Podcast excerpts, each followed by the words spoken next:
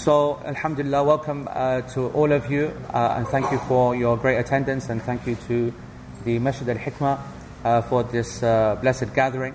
Uh, and this is the launch of Quranic progression, and there's a lot to say, uh, but as usual, um, like we do in logical progression, when we start something as blessed as this, then we start with that which is most blessed, and those are the words of Allah subhanahu wa ta'ala, and it's most appropriate that Sheikh Hassan, who is going to be the teacher of this class, We'll start with the Quran. Bismillah.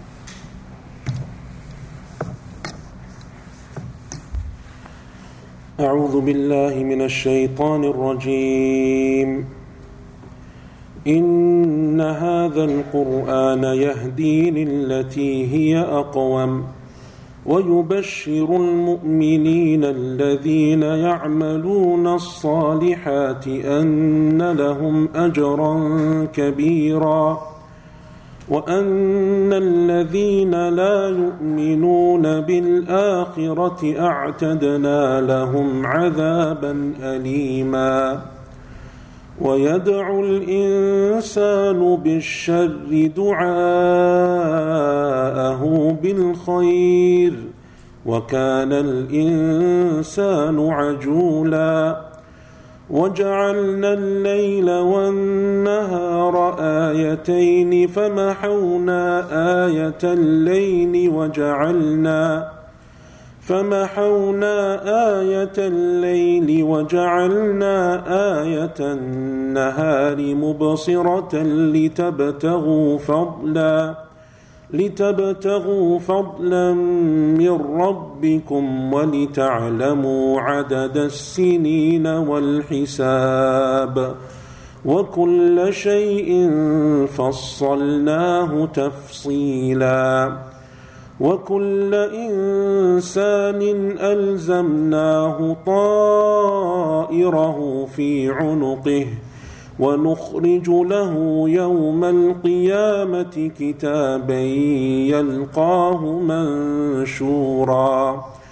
اقرأ كتابك كفى بنفسك اليوم عليك حسيبا.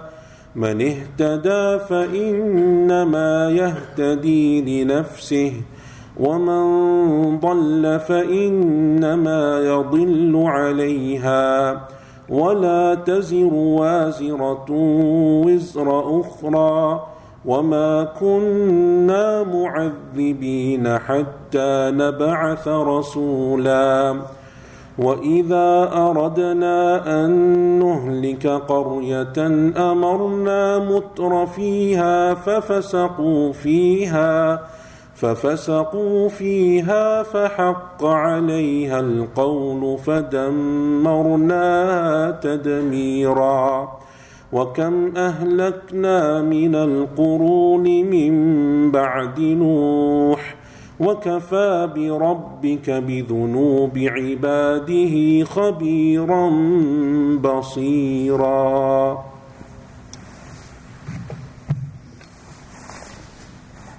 Jazakallah khair to uh, Sheikh Ahsan uh, for that from Surah Al-Isra.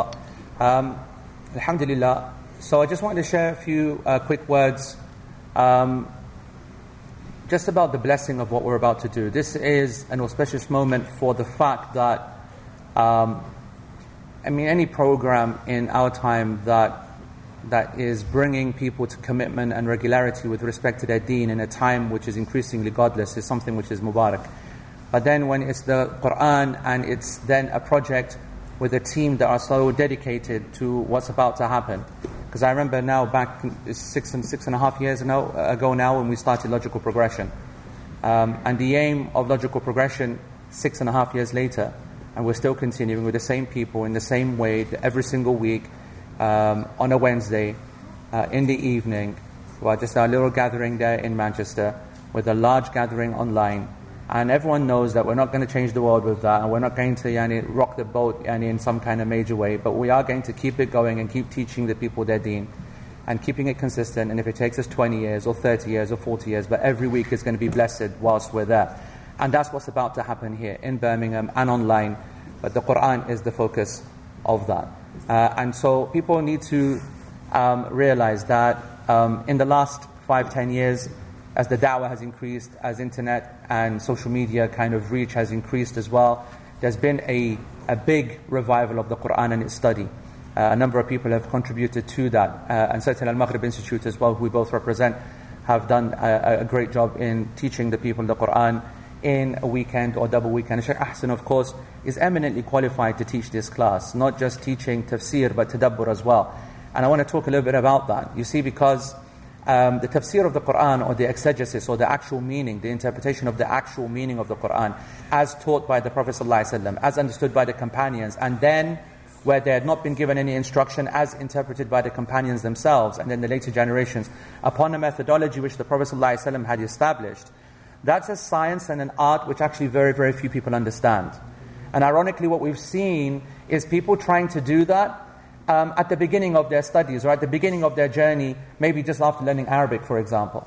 And in actual fact, traditionally speaking, the only people who spoke about the tafsir of the Quran are those most who are most qualified, those who are most advanced in their studies, those who have clocked Arabic as a beginning, as an introduction, and then gone through the seerah, and gone through hadith, and gone through mustalah al-hadith, and gone through the usul of the deen, and the principles that are required to understand Islam, because tafsir is like a canvas.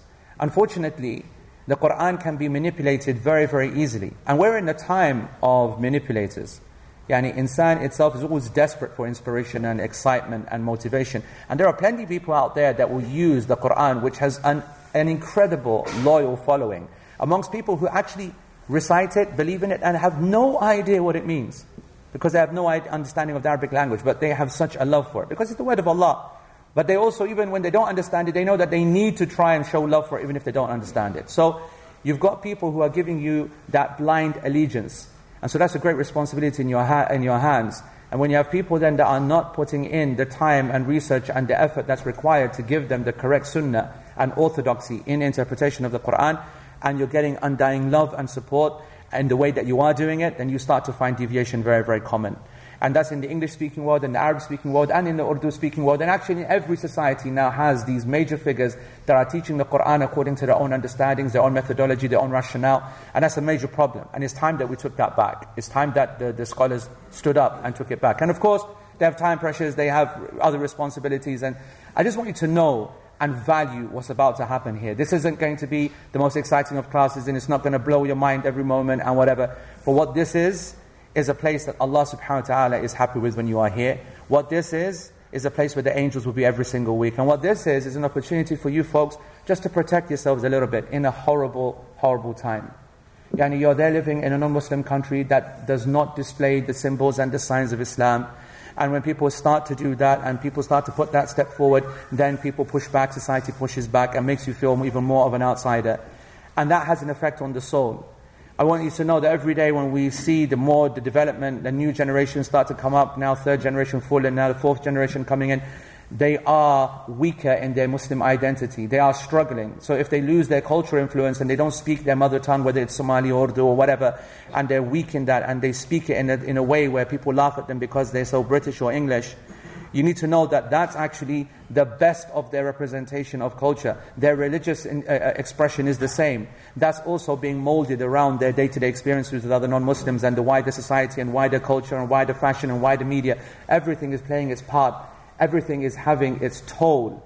So when I meet Muslims that I'm teaching, I've been teaching for donkey's years 10, 15, 20 years. And I can see very clearly the difference of an audience that I taught 15 years ago, 10 years ago, 5 years ago, and then this weekend.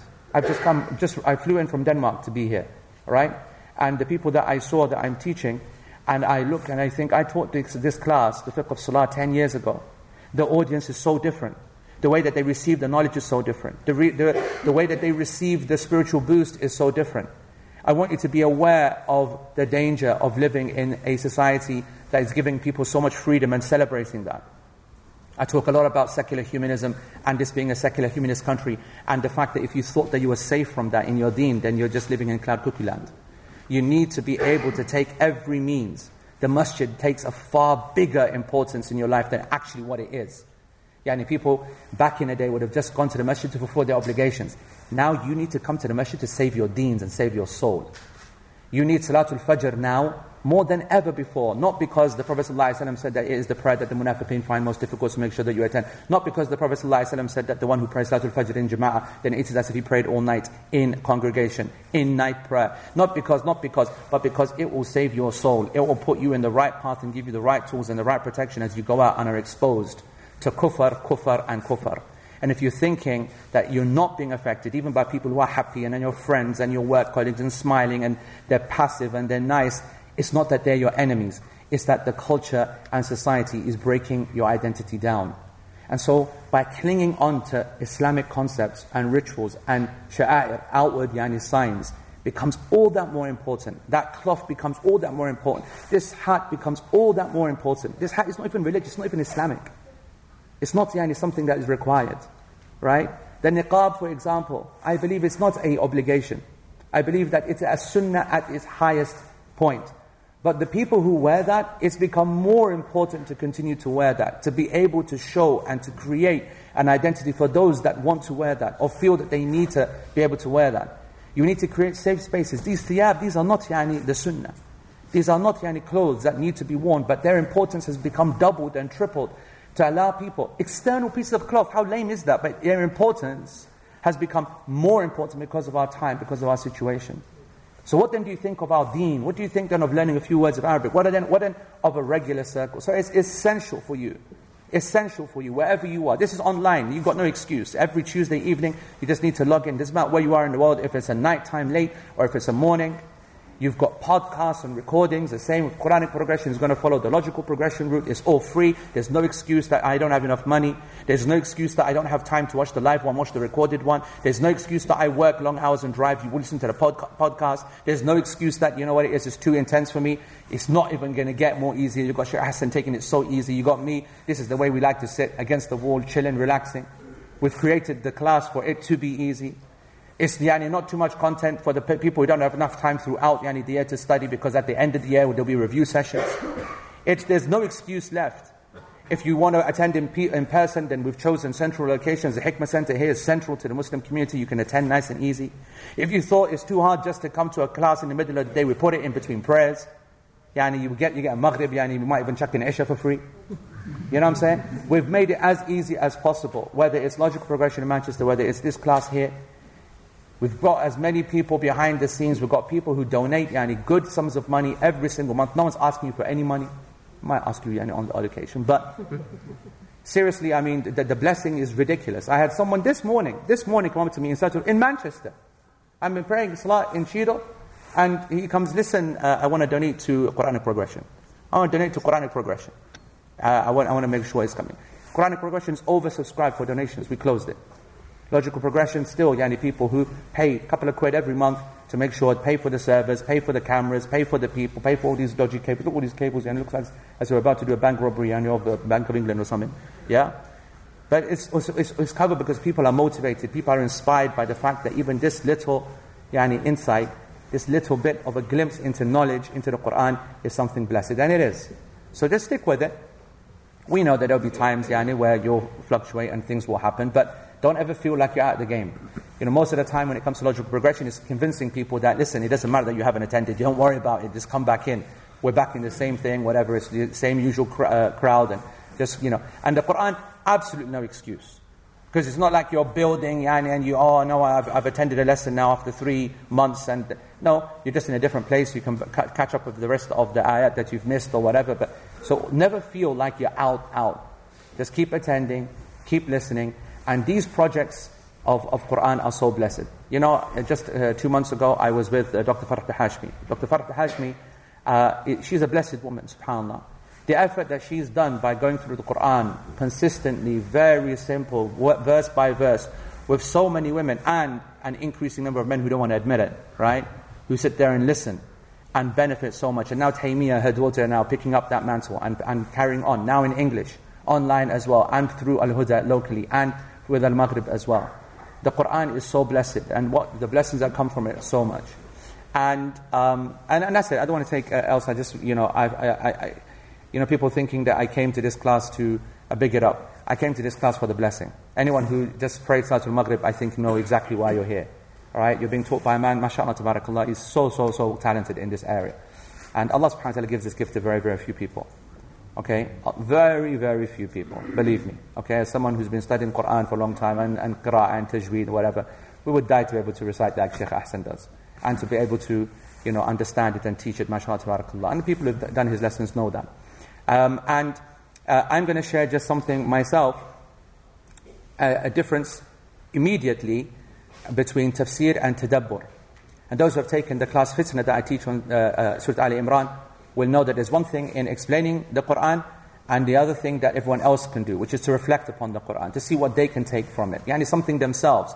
They're not then putting on a statement saying this is what Allah wants, but the reaction that is of benefit, that is of good. And this entire project that Sheikh Hassan is going to introduce, and he's going to obviously start yani, at, the, at the back where, where, where, where the plan is, from An-Nas all the way to Al-Baqarah. When I look at An-Nas, which is in front of me right now, and I look at Al-Falaq, which is still coming, these last two surahs, and I see something which is so pertinent to this, the last 10 minutes of the content that I've been saying about how much of a threat that we're under, about how much the inside, us human beings, we're so manipulated and then we become our worst enemies. We are our own worst enemies. We are just suffering from a, a, a huge lack of discipline and consistency. We are our own enemies.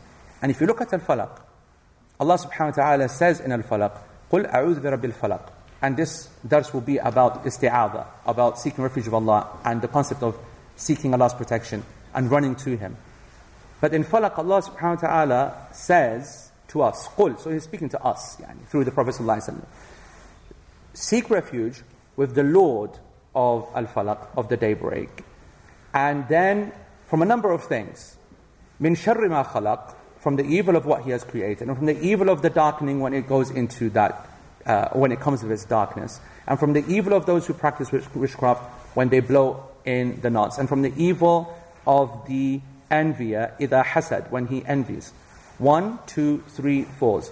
One seeking refuge with Allah from four separate different things. One focus on the Lord with four separate things. And then An-Nas, I'm looking at it, and it's قُلْ أَعُوذُ بِرَبِّ النَّاسِ مَلِكِ النَّاسِ إله الناس من شر الوسواس الخناس. Okay? And then a complete and dramatic change in An-Nas, where now we're seeking refuge with Allah three times different descriptions. So first he is the lord of mankind. Seek refuge with the lord your lord of mankind. Now seek refuge again again and again but we change the title. The Lord first, the owner, the king, Malik, and then the God, the one that is worshipped of mankind. From what? From when the devil comes, from when the whispering comes, and then that whispering is put inside, and then he legs it, and then he leaves it to fester inside, and then what happens is that we then become our own enemy. So Allah then says, three times that you're going to seek refuge with him in his three supreme titles and states from the enemy within, which is the greatest of enemies. Look at the comparison between the two surahs. Yani Allah being sought yani, refuge with from different dangers, but when it comes to the key danger, then a real triple focus on the seeking refuge from just one threat, and that is us. So I want you to be aware of just how dangerous a time we live in when we are manipulated. Okay, I want you to reflect upon that. Anyway, that's enough from me. I don't want to hug this whole thing. And uh, Jazakallah khair again to Sheikh Hassan for committing to this because it's no joke Because this class will continue through thick and thin when there's a couple of hundred people like this and when, when it's only two people yani as well. And that's the way that it, it does. And the people yani who continue are the most blessed. It's good to see you guys as well. Good to see my Hajj group here as well, mashallah. Sick ones. All right. Jazakumullah khair. Bismillah.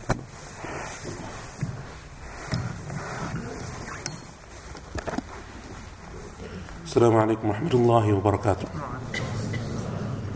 بسم الله الرحمن الرحيم الحمد لله رب العالمين اللهم صل وسلم وبارك على نبينا محمد وعلى آله وصحبه أجمعين أما بعد So Sheikh Abu Isa just skanked my introduction and has run away. uh, I actually want to begin before we actually go into um, what I wanted to say. I think it's appropriate to thank a few people because as Sheikh Abu Isa mentioned, there's been a lot of time and effort that's been put into organizing this class and holding this class. We actually started planning for this class back in, I think it was January, uh, roughly. Um, so, like nine months ago. And for one reason or another, for things that were out of our control and just life, things that come up and so on and so forth, we've had to constantly delay this class and move it back and move it back. And there's been logistical issues and all sorts of things that have come in the way. But Alhamdulillah, we've persevered and we've stayed true to what, we, what it is that we wanted to do. And now, with the blessings of Allah subhanahu wa ta'ala, we're able to hold this first class. Okay, we're a few months late, but Alhamdulillah, we're here now, and inshallah, we're going to get up and running. So, after thanking Allah subhanahu wa ta'ala, all of this is from the blessing of Allah. You know, everything that you see here, me, Shaykh Isa, the team, everything, we're literally just tools at Allah Azza wa disposal. And when Allah subhanahu wa ta'ala uses you for something which is good, then that's something which is a blessing and that we should be grateful for.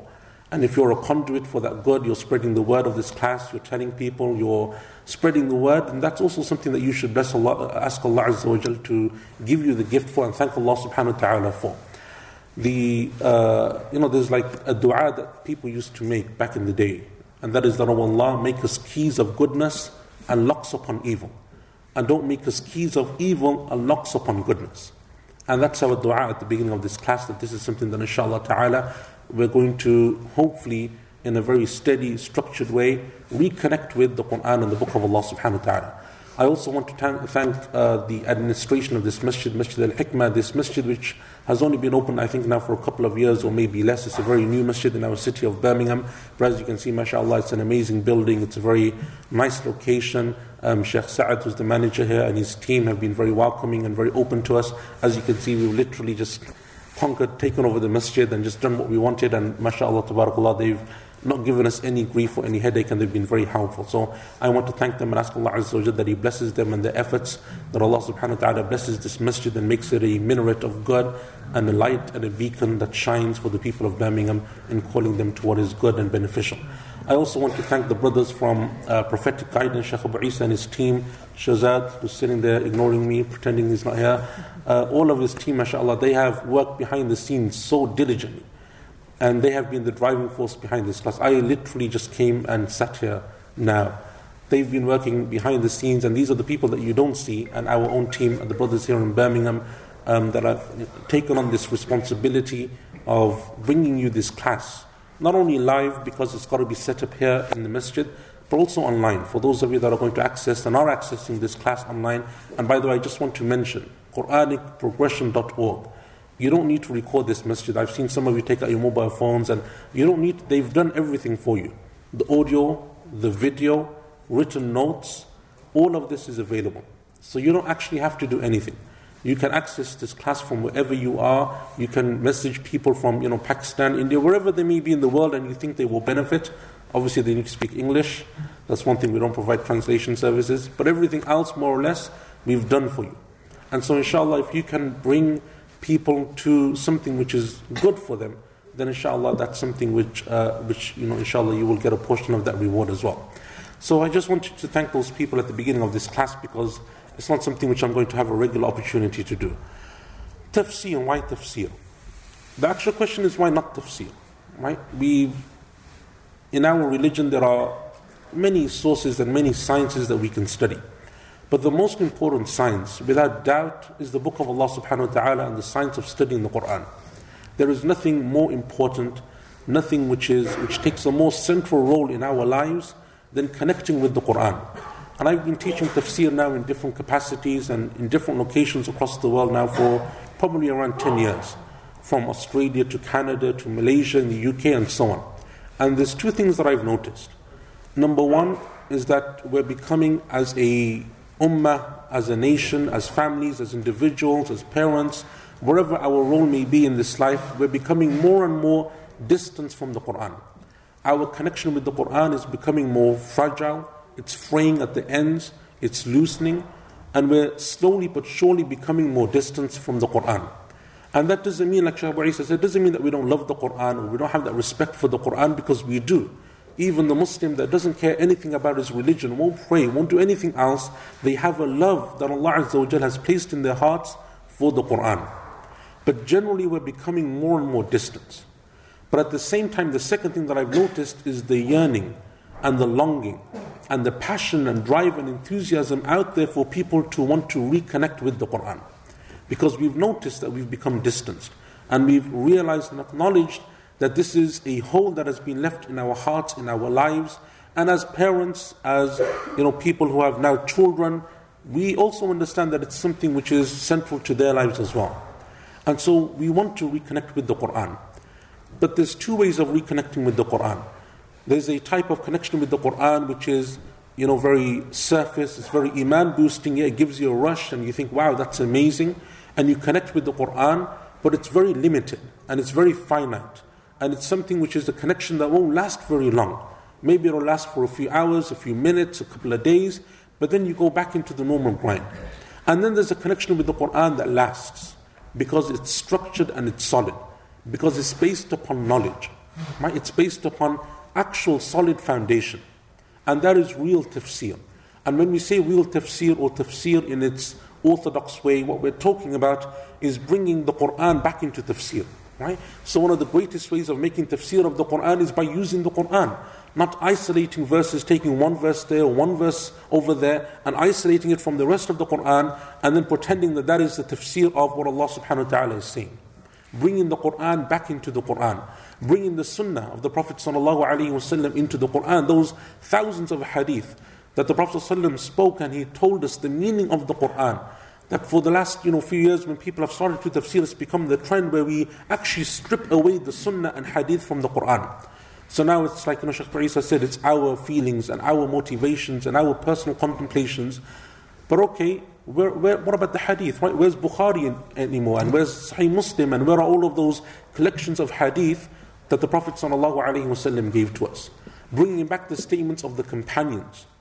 Right? Ibn Abbas, Ibn Mas'ud. Know, if you're going through a tafsir class and you don't hear those names, there's a problem. Where are those people, those giants of our religion, those titans of knowledge, who dedicated their lives to giving us the tafsir of the Quran?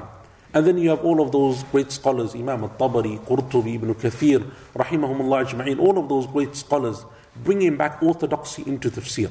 And that's inshallah something that we're going to be doing. So this isn't going to be a quick class, right? Just in case you were under any illusions. This isn't going to be done in a month or six months or even six years because we're going to take this very, very slowly. Right? Today I'm just planning to speak about the isti'adha. A'udhu billahi shaitan rajim. Right? And that's not even a part of the Quran. It's not even a verse of the Quran. But we're going to start there and we're going to take our time. And we're going to go into a certain level of depth. And inshallah, I hope that it will be inspiring and that you'll get those moments of you know an iman rush and an iman boost because that is also part of just connecting with and studying the book of Allah subhanahu wa ta'ala. But the goal of this class is to give you actual knowledge, is to give you proper tafsir, is to give you a solid foundation to build your tafsir upon. And that's why we're starting from the back of the Quran. We're not starting from Fatiha and Baqarah, you know, which you would probably think is the logical way of doing tafsir. We're starting from the portion of the Quran that all of us are familiar with the surahs of the Quran that we've memorized, that we read in our salah, you know, that our kids now are memorizing when they're five, six, seven, eight years old. And when they come to us and they say, like, you know, so what does it mean? You know, قُلْ أَعُوذُ بِرَبِّ النَّاسِ what does it mean when Allah says that He's the Lord of the daybreak and we're there like scratching our heads because we don't know and we've never taken the time to learn and we don't really understand. This is an opportunity now to connect with the book of Allah subhanahu wa ta'ala. And I just want to mention this because it's important. You know, when I was looking through the um, tafsir of this class, when I was going through my notes and I was preparing for this class, one of the things that I came across was the efforts that the scholars of the past put in for tafsir. Right? The, the juhud, the efforts, the striving, the sacrifices they, they made for us to be able to understand the Quran. And that is something amazing. That we are a part of this heritage, a part of a tradition that is so amazing, so blessed that we are a part of. And as the Prophet ﷺ said, his inheritance is knowledge, right? So the prophets of Allah don't leave gold, they don't leave silver, they don't leave pounds or dollars behind, they leave an inheritance that all of their ummah, all of their nation can take from equally. Everyone has access to knowledge. Everyone can learn about their religion. That's the inheritance of the Prophet ﷺ. And when the scholars of the past used to see students coming to them, they would say to them, Welcome to the heirs of the Prophet ﷺ. Welcome to those people who are the inheritors of the knowledge that the Prophet ﷺ left behind as his inheritance, as his estate. And that's what we're taking from. So, from the time of the companions, you see that they were people who were so engrossed in the Quran. In fact, even the Prophet ﷺ How many ahadith do you have where people would come, non Muslims, pagans of Quraysh, people from the Arab tribes, and they would say to the Prophet, ﷺ, We want to learn about your religion. Tell us about your God, your Lord. Tell us about what it is that you're representing, your mission. And all the Prophet ﷺ would do was read Quran. It's amazing. Wouldn't give a lecture, wouldn't stand and say, okay, sit down, you know, like, you know, once upon a time. He wouldn't go into a story. He would literally just say, Bismillah ar-Rahman ar-Rahim and read Quran. And there are countless hadith that you will find that follow that same pattern because it's something that they understood was so integral, so important. Right? So the companions, they sacrificed their lives to connecting with the Quran. They gave up years to connect with the Quran. Abdullah ibn Umar, radiallahu anhuma, the great companion, one of the great scholars of tafsir also, the son of Umar, radiallahu anh, it is said that he spent 10 years learning and memorizing Surah Al Baqarah. Now, granted, Surah Al Baqarah is the longest surah of the Quran, but still 10 years on a single surah of the Quran. But they weren't preoccupied about finishing. You see, that's the problem we have now.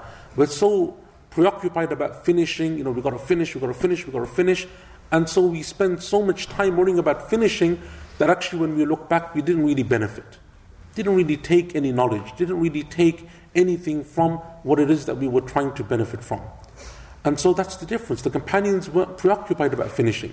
Ten years for Surah Al Baqarah was normal. Right? Abdullah ibn Mas'ud radiallahu anh said we used to take 10 verses at a time and we wouldn't go past beyond them, we wouldn't pass beyond them until we learned them and we memorized them and we understood them and we applied them into our daily lives and then we would proceed. And they weren't preoccupied about finishing. It wasn't like, oh, you know, it's been like a year and all I've done is like 100 verses, right? Or 200 verses. I have so much of the Quran left. They weren't preoccupied. That, that wasn't the goal. The goal was to benefit. One of the students of Abdullah ibn Mas'ud radiallahu anh came to him one day and he said that I met, read the whole Quran last night. The whole Quran from cover to cover I read last night. Abdullah ibn Mas'ud said to him radiallahu anh, Did you read it like the people read poetry? It's more beloved to me that I would spend the whole night reading إِذَا زُلْزِلَتِ الْأَرْضُ زِلْزَالَهَا Eight, nine verses, spend the whole night reading that surah, but understanding and contemplating it, then finishing the whole Quran the way that you did. It's just a mind blowing perspective, just a different way of looking at something. And I'm mentioning this because shaitan comes to us and he often makes us, you know, deflates us, right? It's very easy. Comes after a few weeks and it's like, oh, you know, they're still on Bismillah Rahman Rahim, right? It's been a month. They're never going to finish. But that's not the point. The point is that every time you come and you learn and you benefit, you're coming closer to Allah subhanahu wa ta'ala. The point is, is finishing, the point is learning and benefiting. Right? And that's what the scholars used to do. Mujahid, rahimahullah ta'ala, the great student of Ibn Abbas, one of the great scholars of tafsir. Sufyan al-Thawri, rahimahullah, used to say that if you have the tafsir of Mujahid, it's enough. If you come across the tafsir of Mujahid, you don't need to look at anyone else or look for a different scholar. He's enough for you. Mujahid reached that level of knowledge of tafsir. He said that I went through the Quran with Abdullah ibn Abbas radiallahu anhuma three times. And at every verse, I would stop him. Every single verse, I told him to stop. And I would ask him what it means and when it was revealed and why it was revealed. And I would go through the whole thing and then I would allow him to carry on. Every single verse. Right? There's 6,000 plus verses in the Quran. Can you imagine the determination? Not just once, not twice, three times he did this with Abdullah ibn Abbas anhuma. And that's how the scholars of tafsir were they would spend time. You know, like if someone came to the scholars of the past and they said to them, You want to study and learn knowledge, the first question they would ask them is, How much of the Quran do you know? What's your relationship with the Quran? If people came to an Imam al Awza'i rahimahullah and they wanted to know and seek knowledge with him, he would say to them, Go and learn the Quran and then come back. That's the basic basis of knowledge, right? That's our foundation as Muslims. Abu Darda radiallahu anh, when he was sent to Damascus and he became the governor of Damascus, after every Dhuhr prayer, he's the governor, he's got so many issues, so many things to deal with. But after Dhuhr, every, every Dhuhr prayer, he would pray in the main mosque of Damascus. And then he would gather the people and he would split them into groups of 10. And he would make them sit in circles and he would appoint a teacher upon every group. And he would go and he would stand on the minbar. So if someone had an issue in that group, they were reading Quran, memorization, understanding, reading, tajweed, whatever it was, they would speak to their group leader, right, their little sheikh, and they would ask him. and he would correct them and tell them. But if he didn't know, he would get up and he would go to the minbar and he would ask Abu Darda radiallahu anhu. This is what the companions did. These are just some of the efforts that they put into the tafsir of the Quran. And then you have those other giants like Imam al-Tabari, rahimahullah ta'ala. When he was asked by his students, right, tafsir al-Tabari is the greatest, longest compilation of tafsir that we have. It is an amazing work of tafsir. And all there is, is narrations. That's all tafsir al-Tabari is. He's just simply collected 30 odd volumes, depending on the edition, 30 odd volumes of narrations such and such a companion said this, and such and such a scholar said this, and this scholar from the Tabi'in said this. And that's all he does more or less in his tafsir. It is a tafsir full of narrations. Right? That's orthodox tafsir. When he was asked by his students to write a tafsir, he said to them, Bring me 30,000 blank pages. 30,000 blank pages, I will write for you tafsir. They said, Wow, that's crazy. Who's going to read 30,000 pages of tafsir? That's going to take a lifetime to write and another lifetime to read. Give us a summarized version. So he said to them, Bring me 3,000 pages, a tenth of what he wanted to do. And from that tenth, those 3,000 pages, he wrote his tafsir that today is the greatest work of tafsir that we have. But can you imagine those nine tenths of knowledge that have been lost? Those nine tenths of knowledge that he didn't write down, weren't recorded, weren't preserved, and that's what happens with every generation as we become more and more distant from the Quran, we lose a piece of that knowledge. Right? And when you lose a piece of that knowledge, it's not that it's not written in the books, it's still in the books, but there are fewer and fewer people who know how to access the knowledge of those books, know how to put it into context, know how to use it in a way that it conforms to the principles that were given to us by the Prophet ﷺ, by the scholars of tafsir, by the companions, radiallahu anhum ajma'in. So I just wanted to give you that to let you know and to help us realize and acknowledge that this is a great thing that we're about to embark upon. It's not something small, it's not something that should be taken lightly, and it's something that we should ask Allah's help for and ask Allah Azza wa to bless. But it's also something that we should understand that it is something that we should feel proud of. That we're about to embark upon this great knowledge of connecting with the Quran and with the Book of Allah subhanahu wa ta'ala. So, with that, inshallah, we're going to actually start with some tafsir. Um, and what we're going to begin with today is the tafsir of the isti'adha. So, the isti'adha is um, the term that the scholars give for the statement, A'udhu billahi min shaitan al-rajim. And it's actually a very interesting uh, place to start our tafsir for a couple of reasons. Number one, as I said, it's actually not a part of the Quran. So, that statement, A'udhu billahi min shaitan al-rajim, is not a verse of the Quran. Yes, the commandment to read it is given in the Quran, but the actual wording in that form, أعوذ بالله من الشيطان الرجيم, isn't mentioned anywhere in the Quran. And that's why the approach of the scholars of tafsir is twofold with regards to the isti'adah. You have some scholars who went into a lot of detail explaining it because it is a part of you know, our etiquettes of reading the Quran. So, for example, Imam al Qurtubi, rahimahullah, he mentioned 12 different points in his tafsir concerning the isti'adah, and we'll go over those uh, 12 points, but in a different format. But we'll cover what he mentioned in his tafsir.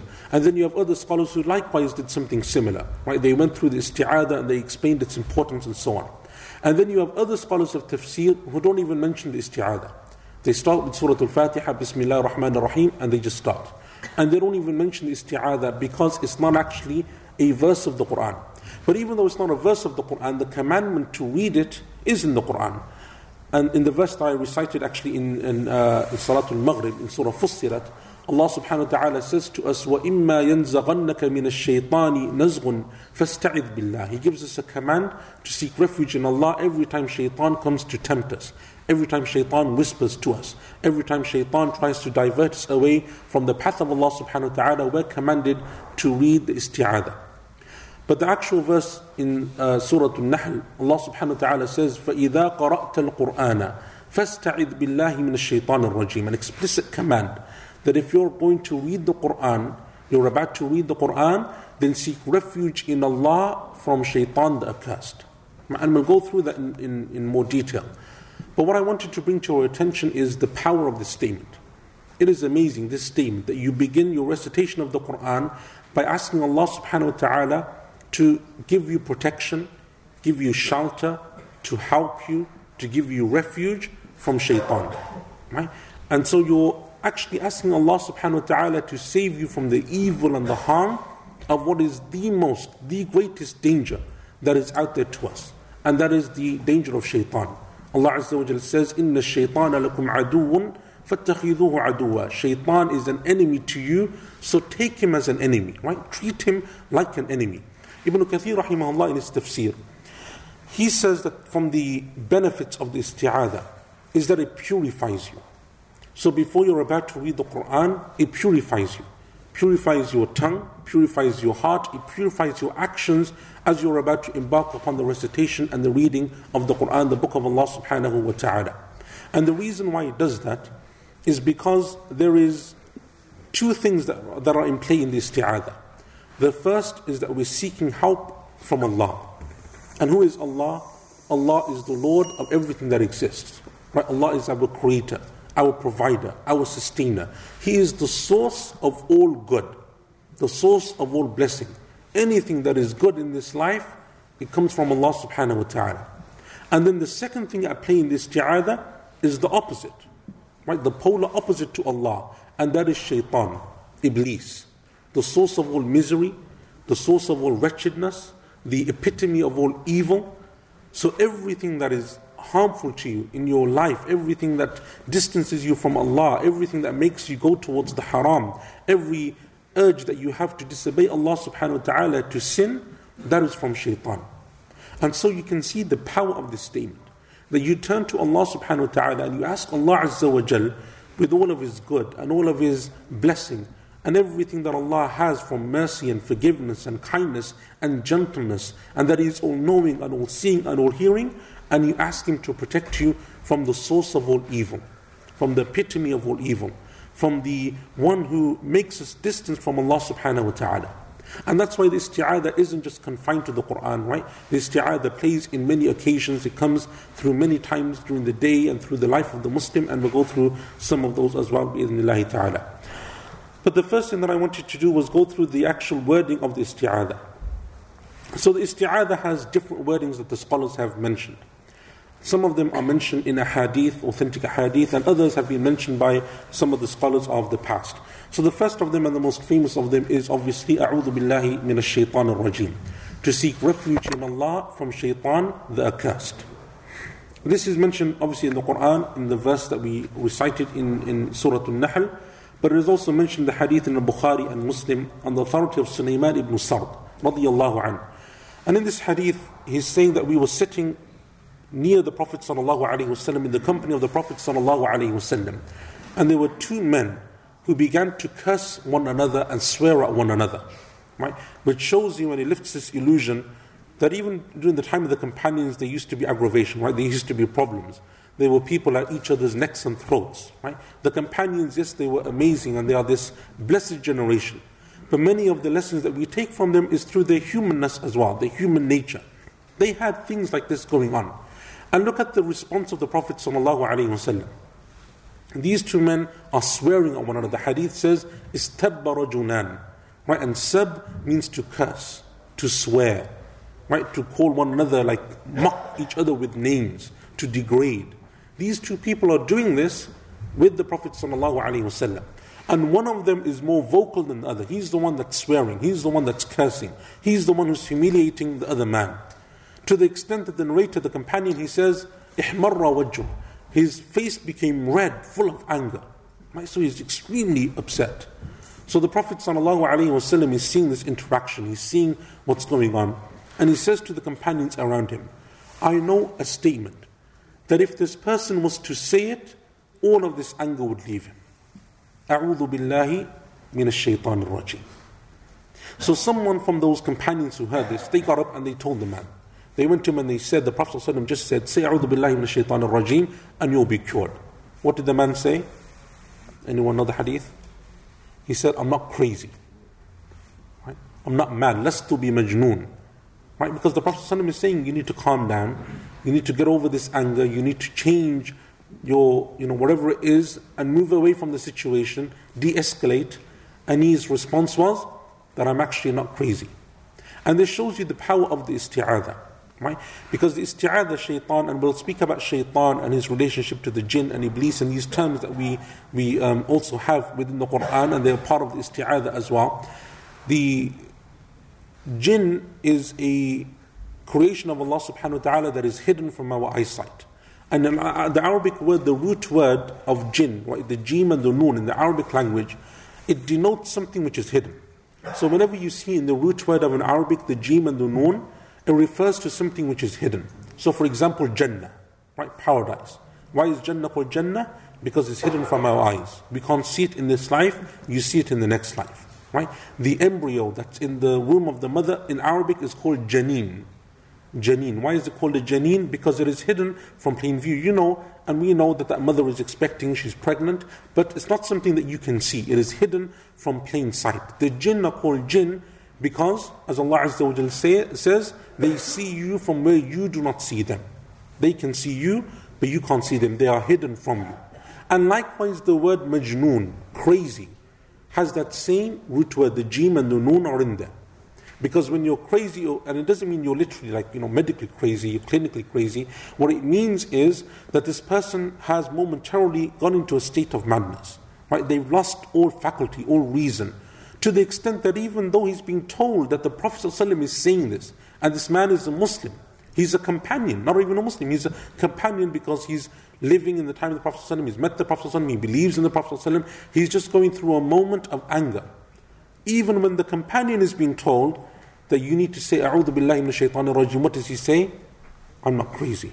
Right? And it's something which overtakes you. And the reason why I'm mentioning this is because that's why we make the isti'adha before reading the Quran. Because what shaitan does, and this will come in Surah An-Nas, what shaitan does is he comes and he plants a seed in us. He whispers, right?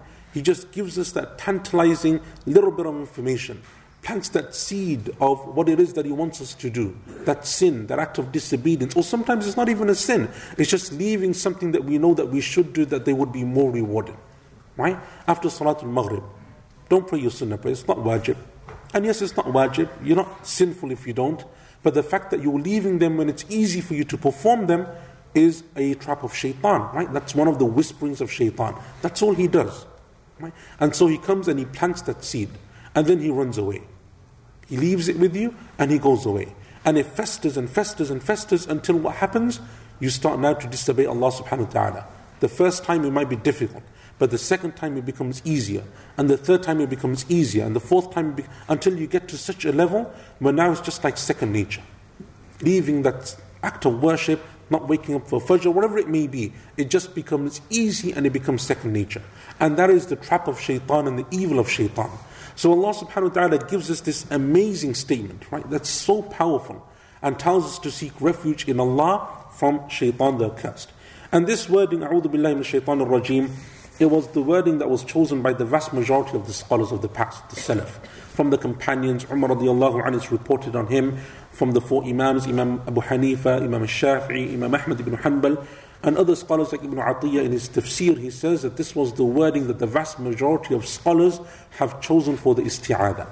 So when you want to read the Quran, or in your salah, if you're going to read it, and we'll come on to the issue of salah and reading isti'adah, wherever it may be, the chosen wording amongst the vast majority of the scholars of Islam is A'udhu billahi min shaitan rajim. Simply because that's the command of the Quran. Right? That's the command that Allah Azza wa gives in the Quran, and it's mentioned obviously in some of the hadith of the Prophet sallallahu But it's not the only authentic wording. The second wording that is also authentically reported from the Prophet ﷺ has an addition, and that is أعوذ بالله السميع العليم من الشيطان الرجيم. I seek refuge in Allah, Sami' the all hearing, Al Alim, the all knowing, from shaitan the accursed. So it has the added wording of a Sami' Al Alim. And that's taken from the verse that I uh, mentioned to you in Surah Fussilat. Right? When shaitan comes and he prods you, Allah says, Seek refuge in Allah, for indeed He is all hearing, all knowing. So this wording just incorporates those two names that Allah mentions in the Quran into the wording of the isti'adah. A'udhu billahi samil alim min ash-shaytan rajim And it's also mentioned that the Prophet ﷺ, the hadith of Abu Sa'id al-Khudri radiyallahu anhu, it's mentioned that the Prophet ﷺ in his Qiyamul Layl, in his night prayer, when he would pray the night prayer, this is what he would start with. So after he you know, opened his salah, he made his opening dua, he would say, A'udhu billahi samil alim min ash-shaytan rajim And for that reason, it was also the opinion of some of the scholars of the past, Al-Hassan al-Basri, Muhammad ibn Sirin, and it's also reported on Imam al-Shafi and Imam Ahmad, rahimahumullah, they have both weddings, right? So they use both weddings, and they say that both of them is something that you should, uh, you should use. Abu Amr al Dani, this is a name that inshallah we're going to become familiar with. One of the things that we'll be doing in this um, tafsir classes is we're going to be going through some of the sciences of Quran as well, because they play a big portion of. You see, the amazing thing about tafsir is it includes everything. It's so comprehensive, right? So when you're going through the Quran, you're going to have seerah, you're going to have aqidah, you're going to have fiqh, you're going to have sciences of the Quran, you're going to have Arabic language. All of that comes into tafsir. And even though this isn't a fiqh class or an aqidah class or anything else, but when we come across some of those issues, we're going to be discussing them. So Abu Amr al-Dani is one of the great scholars of qira'at, right? So the qira'at are the different recitations of the Quran that you can have, the different rules of tajweed that you can have, and the different wording differences that you can have in the Uthmani script of reciting the Quran. So those names that you hear of Warsh and Nafi' and even the way that we read Hafs, all of these are scholars of qira'at. Abu Amr al-Dani is one of those people who combined and collated and collected all of that information of qira'at and he put it into books. He's one of the greatest scholars of qira'at. So those scholars like Imam al-Shatibi, you know, like if you're coming up the stairs, they have the Shatibi Institute in this masjid where they teach qira'at. They have like a poster outside. Imam al-Shatibi is someone who came like three, four centuries after Abu Amr al-Dani. Right? So the point of this is he's an amazing scholar of qira'at. Abu Amr al-Dani said that the vast majority of qurra, so not the scholars, right? The first one we said that's the vast majority of scholars. He said the vast majority of qurra, who are the reciters of the Quran, right? The specialists of Quranic reading and tajweed, they choose this type of isti'adah. أعوذ بالله السميع العليم من الشيطان الرجيم. The third wording is with an addition. So it takes the second wording but it adds something at the end. أعوذ بالله السميع العليم من الشيطان الرجيم من همزه ونفخه ونفثه I seek refuge in Allah, the all-hearing, the all-knowing, from shaitan the accursed, from his hamz, his nafkh, and his nafth. Right? And we'll speak about what those three things are. But before we do that, that's also mentioned in the hadith of Abu Sa'id al-Khudri radiallahu an, that when the Prophet sallallahu alayhi wa would stand for the night prayer, this is how he would begin. So he would say, Subhanakallahumma wa bihamdik, wa tabarak asmuk, wa ta'ala jadduk, wa la ilaha ghayruk. That's his opening dua. And then he would say, أعوذ بالله السميع العليم من الشيطان الرجيم من همزه ونفقه ونفثه. And this is collected in Imam Ahmad, Abu Dawood and others, and it is an authentic hadith. So what, is, what are these three things that the Prophet ﷺ is adding that it's also seeking additional refuge from? Hamz, the first thing, is seeking refuge from the craziness of shaitan, right? The possession of shaitan. When shaitan comes and he makes you do something, he overtakes you with a fit of anger or a fit of madness, or you're not thinking clearly, that hamz or his type of possession that he has that's what the Prophet used to seek refuge from, number one. Number two is nafkh. Nafkh is to make you arrogant, to inflate you, right? Nafkh literally means to blow. So to inflate you, to make you arrogant, to make you haughty. And this is what happens, right? So in the hadith where the two men are cursing one another, the Prophet ﷺ says to him, Say, A'udhu billahi shaitan rajim. He says, I'm not crazy. What's happened is it's a sense of arrogance, right? It's a sense of you know, I know what I'm doing, right? Don't tell me that I'm doing something wrong. Don't tell me that I don't know what I'm doing. Don't tell me. That, and so it's a form of arrogance. So the Prophet ﷺ used to seek refuge in his nafkh, right? From his arrogance, from the haughtiness, from the obstinacy of shaitan. And then you have the third one, which is nafth. And nafth, the scholars said, is uh, his poetry, right? Poetry that is bad, poetry that is evil, poetry that makes you want to um, disobey Allah. Right? So there's two types of poetry in the Quran. There's a surah of the Quran called Surah Al-Shu'ara, which is a very long way away from where we are. But Surah Al-Shu'ara is called after the poets. And that's because those poets would use their eloquence and the power of their words and the, the, you know, the eloquence of the Arabic language to take people away from Allah or to entice people to sin or to make sin acceptable. And so Allah subhanahu wa ta'ala rebukes them in the Quran and He dispraises them in the Quran. And that's the type of shi'r, that's the type of poetry that we seek refuge in. Something that will make you, or any type of literature, anything that will actually make you want to come away from Allah, or want you to sin, and disobey Allah subhanahu wa ta'ala. So that's the ter- third type of, um, of isti'adha with that wording. The fourth type is very similar, but you just add Allahumma at the beginning. Right? So Allahumma inni a'udhu bika min ash-shaytan ar-rajim wa hamzihi wa nafkhihi wa nafthihi. And this is mentioned in the hadith of Abdullah bin Mas'ud radiallahu anhu that is collected in Sunan ibn Majah and it is an authentic hadith. And some of the scholars of the past like Hassan al-Basri, Ishaq ibn Rahaway, they chose this wording. They chose this wording and they said that this is the wording that you should use. All of these wordings, by the way, are authentic and they're all, you know, allowed for you to use and so on. What it is is that just some scholars preferred one over the other and they said that it is better to use this one or to use that one. The fifth wording is to say أعوذ بالله من الشيطان الرجيم إن الله هو السميع العليم. So again, it's taken from the first isti'adha, which is أعوذ بالله من الشيطان الرجيم, and the second one in which we mentioned the two names that are taken from the two verses. And what the scholars did is they joined them together, they amalgamated them, and they brought them into a single statement. أعوذ بالله من الشيطان الرجيم إن الله هو السميع العليم and this is reported on Umar ibn Khattab radiallahu an, Muhammad ibn Sirin, Sufyan al-Thawri, al-Imam al-Awza'i and Imam Ahmad rahimahullah in one of his narrations also. So it's something which many of the scholars also took on board. The sixth one that is mentioned in the Sunnah is what the Prophet ﷺ used to read when he would enter the masjid. So when he would enter into the masjid, one of the du'as that he would make is أعوذ بالله العظيم وبوجهه الكريم وسلطانه القديم من الشيطان الرجيم. And this is mentioned in uh, the Sunan of Abi Dawood and it is also authentic. So he would seek refuge in Allah the Great and with his noble face and with his uh, everlasting dominion and kingdom from shaitan the accursed. Right? And so it is using some of the names of Allah subhanahu wa ta'ala to bring about uh, this isti'adha and asking Allah subhanahu wa ta'ala for this refuge and this protection. These are the ones that are authentically mentioned in the Sunnah. So these are the ones that are mentioned in the hadith from the Prophet ﷺ that he would slightly change the wording and he would use them in terms of making the isti'adah. But then there are other ones that are also mentioned by some of the scholars. So some of the tabi'een and some of the scholars, they used to use other wordings. And I'll just go through them, I won't go through them in detail, but just for benefit. The first one is أعوذ بالله العظيم من الشيطان الرجيم. أعوذ بالله العظيم من الشيطان الرجيم. The second one, and that's, um, uh, that's mentioned in Tafsir ibn Kathir. The second one is أعوذ بالله العظيم السميع العليم من الشيطان الرجيم. Right? أعوذ بالله العظيم السميع العليم من al-alim min shaytan Which is very similar to what we've already said, but it just adds the name of Allah al-azim. Okay, so that's also uh, also mentioned in the books of tafsir. The next one is أعوذ billahi العظيم من الشيطان الرجيم إن الله هو Allah العليم. So again, these isti'adas, they're taking what we've already discussed and they're just changing some of the wording or adding certain names of Allah subhanahu wa ta'ala to them.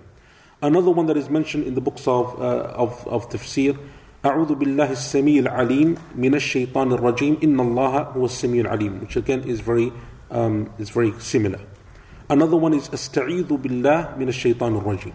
Right? So أعوذ بالله is the uh, present verb. I am seeking refuge. أستعيذ بالله is asking Allah for His refuge. So rather than a verb, it is a, a, a asking and a dua to Allah for refuge. So أستعيذ بالله من الشيطان الرجيم. Another one is أعوذ بالله القوي من الشيطان الغوي. أعوذ بالله القوي من الشيطان الغوي. And another one is أعوذ بالله المجيد من الشيطان المريد. And then you have أعوذ بالله من الشيطان الرجيم وأستفتح الله وهو خير الفاتحين. And then you have أعوذ بالله السميع الرحمن الرحيم من الشيطان الرجيم وأعوذ بك ربي أن يحضرون أو يدخل بيتي الذي يؤويني And then you have ربي أعوذ بك من همزات الشياطين وأعوذ بك ربي أن يحضرون أعوذ بالله من الشيطان الرجيم إن الله هو السميع العليم All of these are mentioned in the books of tafsir and they've all been attributed to scholars, many of them amongst the Tabi'een, Atta, Tawus, Muhammad ibn Sirin, Al Hassan al Basri. These are the great titans of knowledge, the great scholars of tafsir, the heavyweights from that generation who were the students of the companions of the Prophet ﷺ. So the reason why I just wanted to mention them was for benefit, but it's something which inshallah ta'ala you can refer to back in the recording. But the best ones are the ones that the Prophet ﷺ obviously gave to us in the authentic sunnah. So the ones that we mentioned at the beginning, seeking refuge in Allah, in His names, in His attributes, and so on, the ones that are mentioned in the Quran, in those authentic narrations from the Prophet ﷺ, there is no doubt that that is better. It is better to use that. And it's also allowed to use one of the names of Allah in the isti'adah. So to seek refuge in Allah, the name of Allah is the one that is most commonly mentioned, to use the name Allah. But it is allowed for you to use the names of Allah. So as we've discussed already, right, As-Sami, Al-Alim, Al-Azim, all of these have been mentioned. And it is also allowed for you to use just the name without the name Allah. So instead of saying, A'udhu Billahi As-Sami, Al-Alim, Min Ash-Shaytan Ar-Rajim, it's allowed for you to say, A'udhu Billah or A'udhu Bir-Rahman, right? A'udhu bis-sami' al-alim. To use one of Allah's names or one of His attributes. And that's mentioned in the Quran, in, in um, the story of Maryam, uh, alayhi salam. In the Quran, Allah says, describing her words or mentioning her words, Inni a'udhu bir-Rahmani mink. Right? I seek refuge in the Rahman from you. When the angels came to, the, to her in the form of men, she sought refuge in the Rahman from them because she didn't know who they were, they were strange men to her. She seeks refuge in the Rahman. She doesn't say Allah, she uses the name of Allah subhanahu wa ta'ala And likewise the attributes of Allah. So if you say أعوذ بكلمات الله التامات, right, which is commonly found in the Sunnah, من شر ما خلق, I seek refuge in the perfect, complete words of Allah from the evil of that which He created. So to use Allah, to use one of the names of Allah, to use one of the attributes of Allah, all of them are authentic and all of them are allowed to be used. And that also shows, therefore, that the isti'adah isn't just something which you have to make from shaitan. The isti'adah is seeking Allah's refuge, His protection, His help, His assistance, His shelter from any evil. So that's obviously shaitan sometimes, but it's sometimes other than shaitan. You can say min sharri ma khalaq from the evil of that which he created. Right? Or as the Prophet ﷺ used to do when he used to recite over his grandsons, Al Hassan, Al Hussein radiallahu anhuma, he used to say, أعيذكما بكلمات الله التامات من كل عين ولامة ومن كل من كل عين هامة ومن كل عين نامة. Right? And then he used to say, this is the same isti'adah, the same seeking refuge that the Prophet Ibrahim alayhi would do upon his two sons, Ismail and Ishaq salam. Right? And so he's seeking refuge in Allah from shaitan, but also from the evil eye, and so on and so forth, from every other type of evil. So it's not just from shaitan, but anything that can cause you harm, anything that can bring you harm, anything that is a cause, uh, a sense of danger to you, a cause of concern, you can seek refuge in Allah subhanahu wa ta'ala from it and from the evil of that thing. Right? And that's why the Prophet sallallahu alaihi wasallam perform his adhkar of the day and the night is that he used to seek refuge in Allah from the evil of himself. He used to say, أعوذ بك من شر نفسي O oh Allah, I seek refuge in you from my own evil, right? From the evil of my soul and my desire and the evil of my own self. I think uh, it's time for adhan. So I think, تؤذن يا شيخ؟ تؤذن؟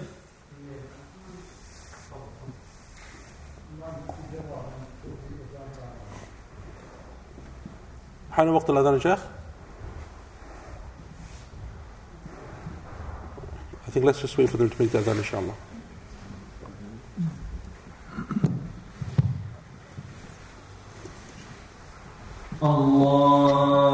الله أكبر الله أكبر الله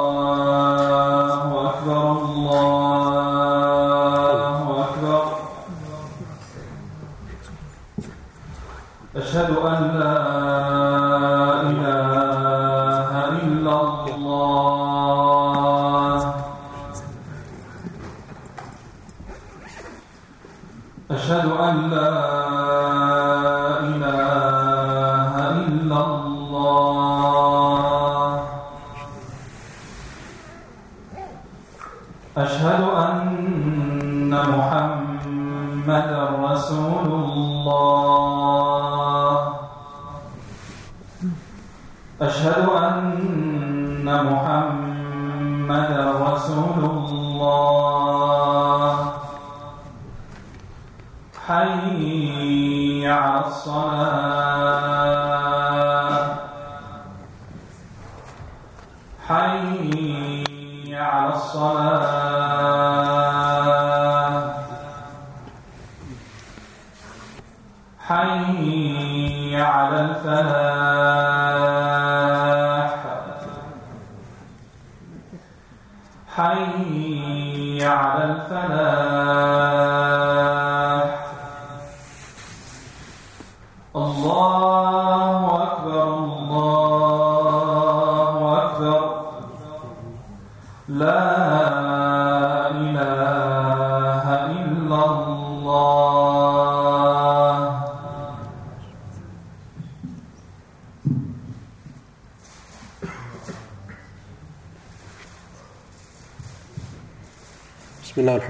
ala rasulillah, ma ba'd. So we're going to pray in about five minutes. So inshallah, I think we'll, we'll stop there for today's session. But I just wanted to mention um, a few things that just to bring your um, attention to that. We have an online portal, as you know, um, QuranicProgression.org. If you go to that, you'll be signed into the online portal. It is a free thing for you to do. Um, and one of the benefits of that is that you'll get all of the recordings. So the audio recording, the video recording of this class will be there for you to access at any time at your leisure. And then the written notes. So we've, we're doing written notes with um, the tafsir. So as we go along, so if you go onto the portal, inshallah, today, tonight, tomorrow, you'll find the isti'adah and the basmala. on the study material tab on the live page. So where you're watching now on the study material tab. Okay, so where you're watching now, there's a tab called Study Material. If you click on that tab, inshallah, you'll be taken to the relevant page, and there it's just simply a matter of downloading. Is it downloading or is it online? Uh, it's there. You'll be able to- Okay, so you'll be able to see it, inshallah. In the future, this will also be available in the resources section, where they will find the video, the audio, and then the class notes as we move forward. Okay, and as we go along, then, so I just feel like a parrot now. But anyway, as we go along uh, in the resources section on the portal, you'll find access to the audio, the video, and the written notes. So as we go along, I mean, we're still very early on, but the idea is that we'll have a bank of this information, inshallah. And that's one of the reasons why we're using the portal and not just streaming on YouTube or, or Facebook, because we want to keep this information together. We don't want it to be lost amongst hundreds and thousands of other videos. It's all in one place, inshallah, and it will be done in a structured way. And um, just bear with us because the portal is being upgraded continually. Okay. Um, because we, we're now working to full mobile compatibility, so there are going to be enhancements made over the next couple of weeks that people will notice online. Okay, and seriously, man, just take the mic. Seriously. Okay, so uh, you'll find that there's some glitches with the portal because we're still working on it. Obviously, there was a lot of work that had to go in for in order to make the whole class available online. They had logical progression already. To add a whole other system onto that took some some time and some effort, and it's still on a work in progress. So for the next few weeks, there may be some glitches and some problems, and also, inshallah, once it's ready, it will be tablet and mobile compatible. So inshallah, you know, just another one less excuse for you. Next week, the comment section will be up, the comments will be up there, so you'll be able to reply. Okay. And also for those of you online, you have the comment section, which is so basically you can interact with me. I'll be able to see them. You know, I know we didn't have time for questions here or anywhere else today, but inshallah from next week, if there's questions, there's comments, there's clarifications that need to be made, inshallah we can we can go through that as well. And finally, the timing next week, inshallah, we will begin 7:45 online. So they need to check the Okay. weekly schedule online until uh, the set Isha, when, in October when we move to the set time after Isha. But Yeah. until then, a weekly Okay, so when the clocks change in October, we're going to have this class after Isha. Until then, if you go to the portal, because Maghrib's changing every week, the time for the Salah, Maghrib Salah in the masjid, and then the time for those of you online, inshallah, will be made available every week. Once the clocks go back in October, the class will move to after Isha, and then the, the time will become more stable, inshallah, and it will be more set. Is that it? You've got a couple of minutes for questions you. Have we? All right. Okay. I just thought your announcements were never ending. But anyway. Any questions? See, that's what I like about Birmingham. No one has questions in Birmingham. Oh, okay. Oh, sorry. Yes, sister.